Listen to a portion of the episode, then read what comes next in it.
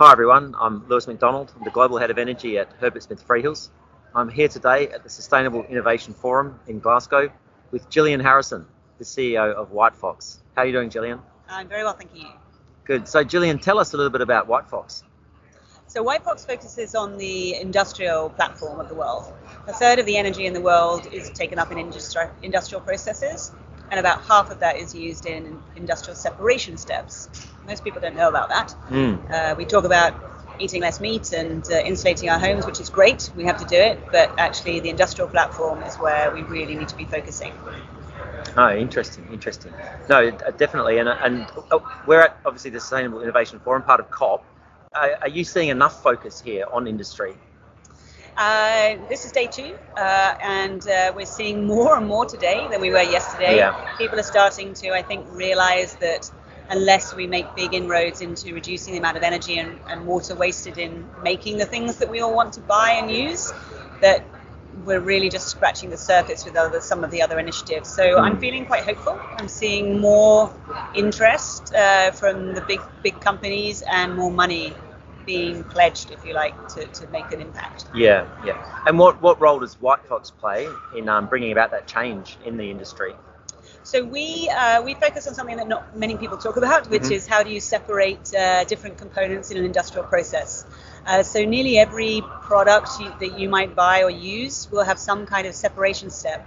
Could be a water removal step in that in that process, uh, and it consumes about half of the energy in the entire production process. So what do we do?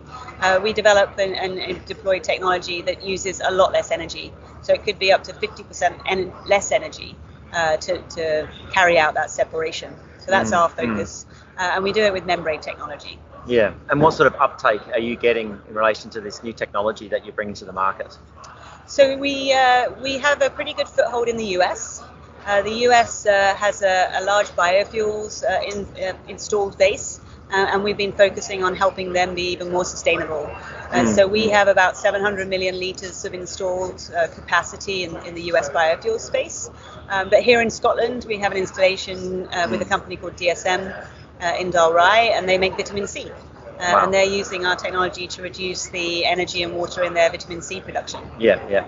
And I know that the UK government's released um, an industrial decarbonisation strategy um, where they've, they've backed uh, a few hubs they want to focus on mm. and obviously made a number of other commitments. What, what are your thoughts on, on that strategy and the impact it's going to have on, on industry?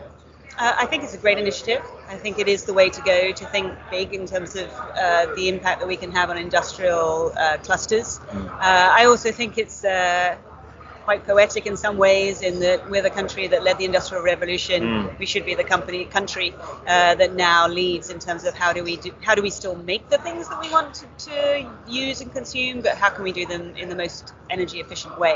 Yeah. And by bringing different um, companies, investors, um, people in this space together, we're more likely to get there because the solutions we need require collaboration. Mm. We need to be sharing ideas uh, and working together. So I think the cluster effect has that benefit mm. of uh, attracting more people to it. Yeah. Uh, and then we're more likely to get the solutions that we need. Yeah, yeah. And Boris Johnson often talks about the UK having this leadership role in the world. What are your thoughts on that? Uh, I think it is a good initiative and thought. Uh, are we a leader? Um, I wouldn't say we're a leader. I would say that there are many countries doing some good mm, things. Mm, mm. Um, and actually, we don't need to aspire to be a leader in this respect. We need to be part of the vision and work with other people. Um, I, I, think it, it is important that we want to be the best we can, and, and, that is what the ambition should be. Let's be the best that we can. Yeah, yeah. Now, Gillian, I understand that you used to be a, lawyer. I did. Um, what sort of a role do you think the lawyers can play um, in assisting with, say, the efforts of your own company and the industry more broadly? Uh, so uh, the legal side is essentially in everything. So we won't do any of these projects with the right kind of legal approach.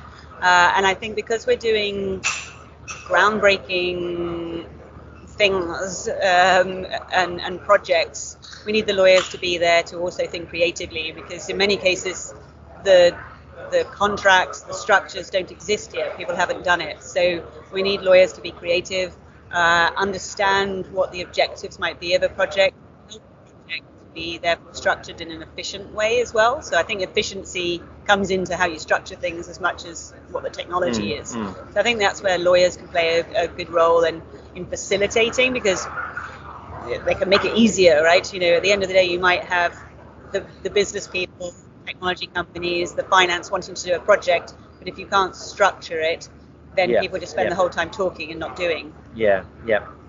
And a number of the lawyers listening might be might be surprised that you were a lawyer at one point, given how well versed you are in this subject. What advice do you have for the for the lawyers out there and sort of you know embarking on this this newer career that you've explored yourself as CEO of Whitefox? Yeah, well.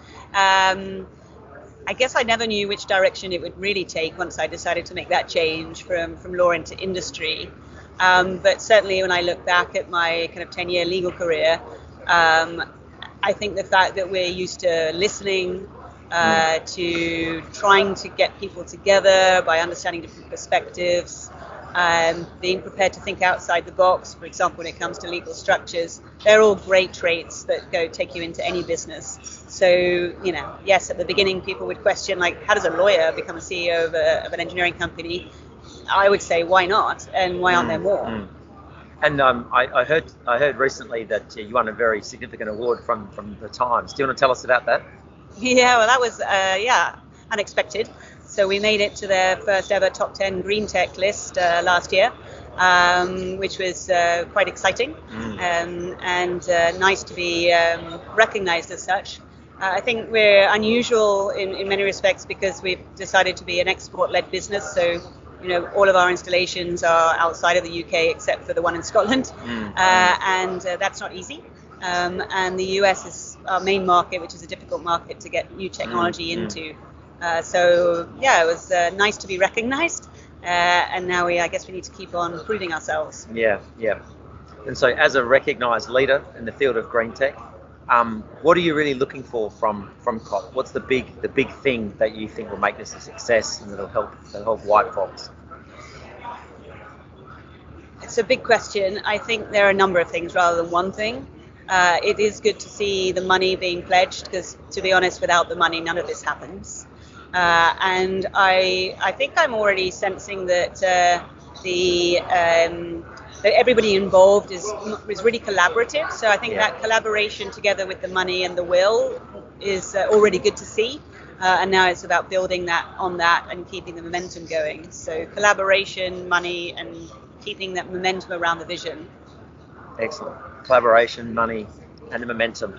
Gillian, thank you so much for your time. It was a pleasure meeting you. Thanks a lot. Likewise. Thank you.